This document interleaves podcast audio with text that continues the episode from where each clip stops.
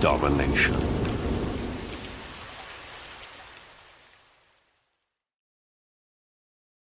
The shinobi world is a dangerous one. In order to survive, one must be strong. In order to be strong, a nation must have resources. It must have wealth, military might. Those are the powerful nations. And what happens to the smaller villages, those who don't have military might? They spend all their money purchasing the services of those who are part of these bigger villages. It is for that reason they will forever remain reliant on these larger villages. A world that is run on war needs soldiers. During the Third Shinobi War, the three Sannin came across a particular village with three particular children. The land hidden in the rain, ravaged by the current war that raged on. Konan, Yahiko, and Nagato, three orphans united and orphaned by the war, by the shinobi world.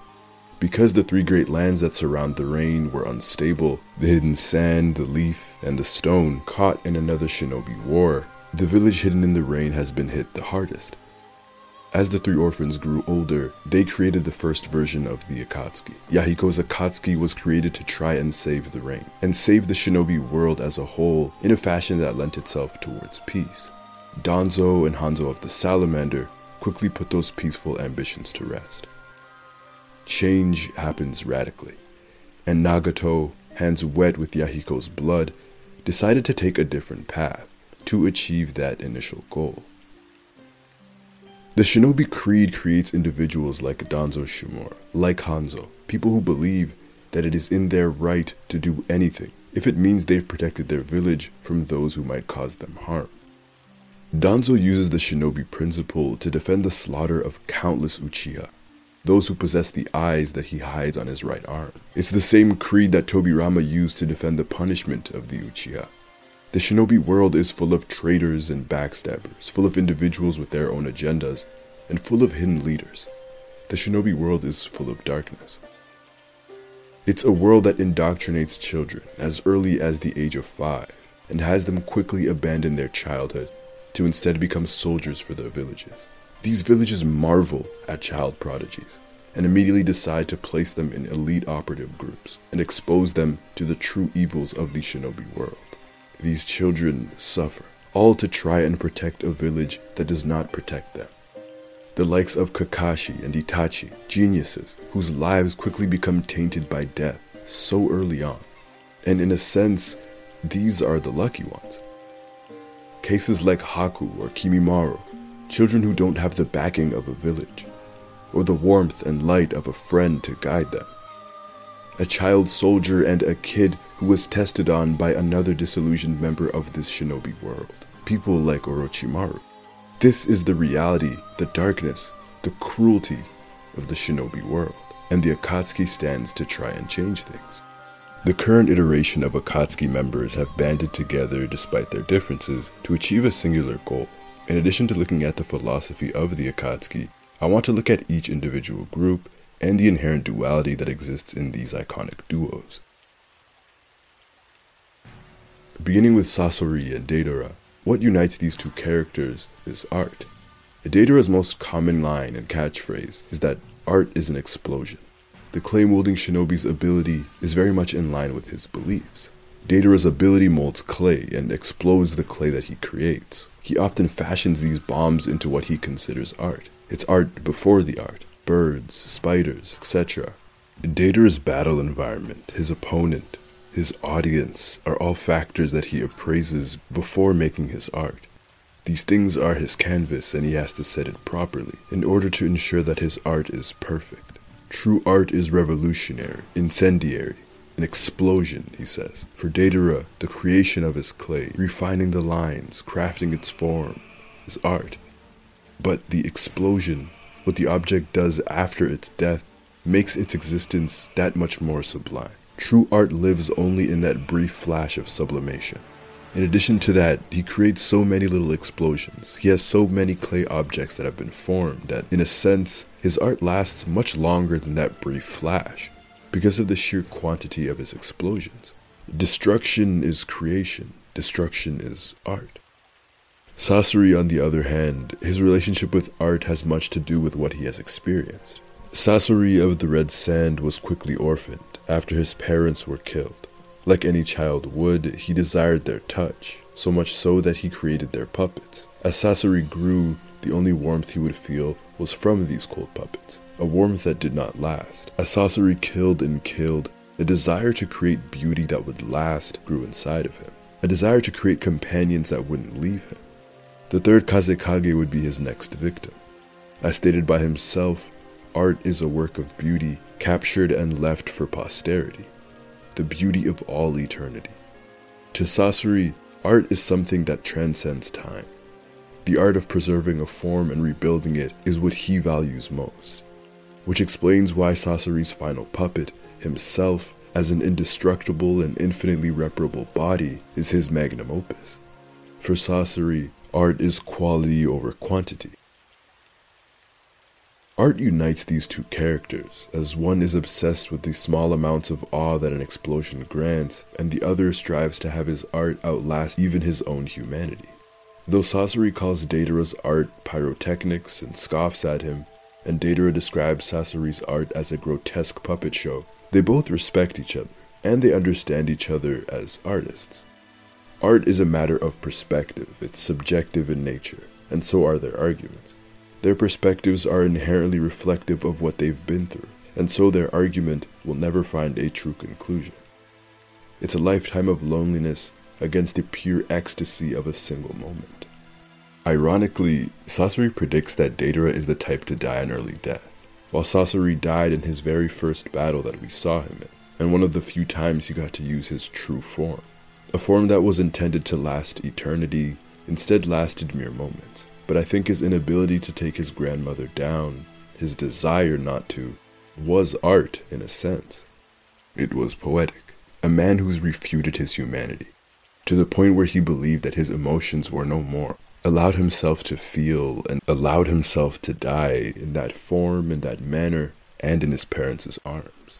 A fitting end for a puppet, alluding to the tiny bit of humanity he did have left. Whereas Deidara's final moments, he died in the essence of who he's always been. He died in an explosion.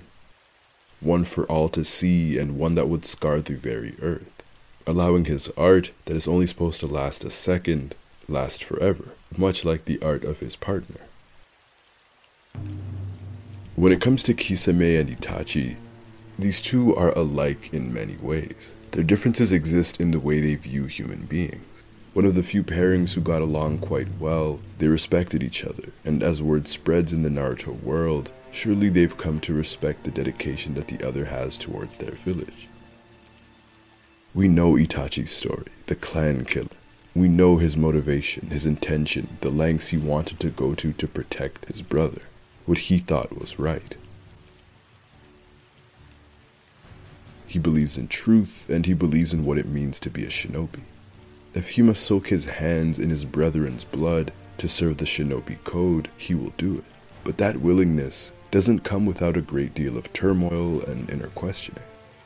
The monster of the hidden mist even questions himself, asking if he is indeed a mist shinobi, despite the fact that he was able to kill his own. Kisame was killing regular, innocent mist shinobi, out of necessity, he believed. Shinobi who had truly done nothing wrong. So, how can he achieve inner peace if he doesn't know who he truly is? And that is the nature of the shinobi world. If he cannot discern right from wrong, enemy from ally, lies from the truth, what then is reality? The very man he followed for this shinobi code turned on their village. Who can Kisame trust? Can he even trust himself? And learning that the Mizukage at the time was just a puppet for Madara Uchiha, it only heightened Kisame's doubts.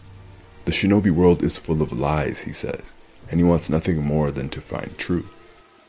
Spilling the blood of his brethren Kisame believing that he was a worthless human being, that he didn't know his true nature. While facing down the same situations that his former comrades once faced, his brain about to be searched by Konoha shinobi, Kisame once again questioned himself. With no code to protect, with no orders to follow, what is his purpose? Who is Kisame Hoshigaki?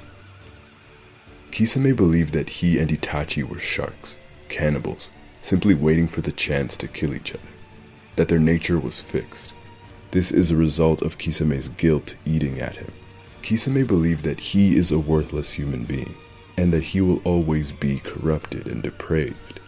But in that first interaction, Itachi argues that no matter who you are, your true nature, your true goals, your desires, who you have become, will only reveal itself in the end, when you are faced with death. Itachi believed in change. The difference between fish and humans is that ability to change. Kisame then goes on to call upon his very own sharks to devour his body. Kisame grins. He knows who he is, he knows his nature, and he has found inner peace. He killed his brethren out of necessity, and Kisame knows that he would do the same if that happened to him.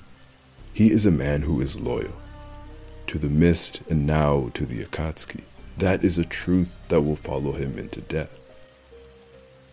If a shinobi is someone who endures, someone who does whatever they must do to protect their village, Kisame and Itachi both live in that definition. But the difference is, is while Kisame was surrounded in lies, unable to discern the truth, Itachi was the culprit, the liar. Whether it was lying about the massacre, the details surrounding it, or lying to Sasuke. I think in death, both Itachi and Kisame died believing that they had changed. Hidan and Kakuzu are united through their immortality, the zombie combo, as Kisame calls them. Hidan follows his faith strictly. Whether that be his rituals or following his commandments wholeheartedly, he is a dedicated religious man, and he's been paired with a man whose faith resides in the material. Here it's the material against the spiritual.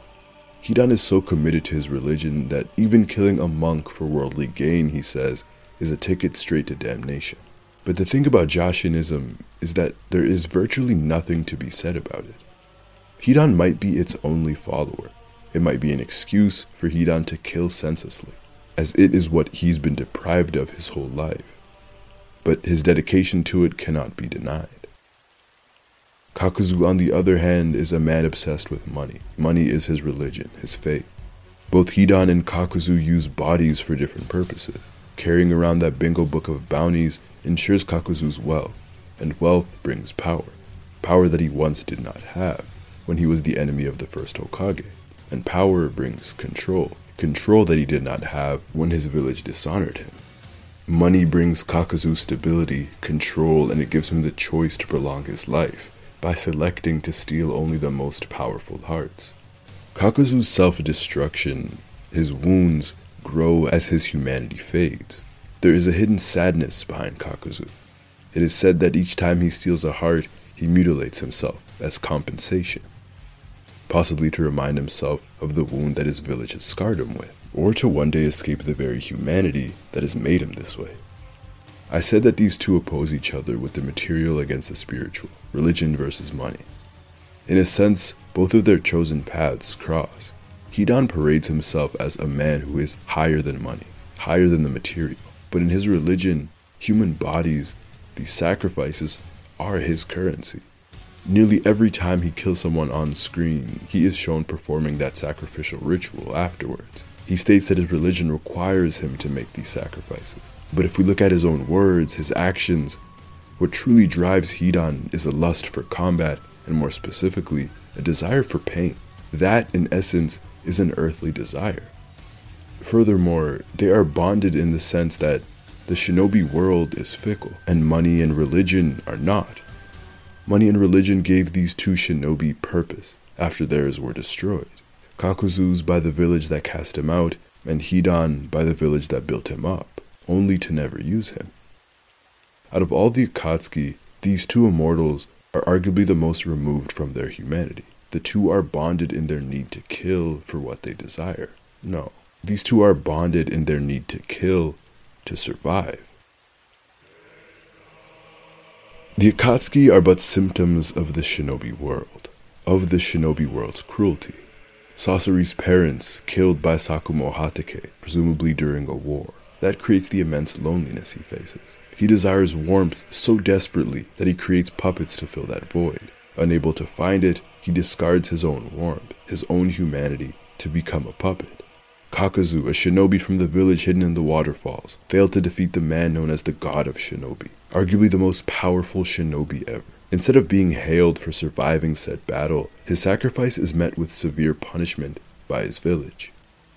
Itachi and Kisame, the two traitors who believed that they had no other choice but raising their blades against their own people. Two traitors who did what they did in order to honor the definition of the shinobi. Pain and Konan, the first Akatsuki products of the shinobi world, who wear the red clouds that represent the blood that fell during that third shinobi war. And nearly all of them are products of the vile shinobi life. Even Obito, who was never aligned with the Akatsuki's initial goal, should have been given what the shinobi world has done to his life. Prior to the Eye of the Moon plan, Pain mentions that goal, the overarching philosophy of the Akatsuki. A goal to create an army of shinobi mercenaries, offered at a much lower cost than other nations, which benefits smaller villages as they don't need to purchase bigger nations' shinobi. Think of that very first Land of Waves arc in the original Naruto, the Land of Waves is a nation that does not have a hidden village, meaning they have to purchase other nations' shinobi to escort people like Tazuna the bridge builder. They have to purchase Team 7, for example. Eliminating the system by offering elite shinobi mercenaries at a lower price corners the war market, as bigger villages will not make enough money to maintain these shinobi villages. Pain understands that this world runs on war. By shorting the shinobi market, the flow of money to the shinobi villages decreases, weakening these big shinobi villages. Additionally, as we know them, they capture the tailed beasts to hold the true power of these big villages. Then, using these tailed beasts to start wars, they can truly take a hold on the economy and finally dominate the world, effectively destroying the shinobi creed and dissolving shinobi forces. In the words of Yahiko, this world is all about never ending war. Yahiko's goal was to rule the world and to make it stop.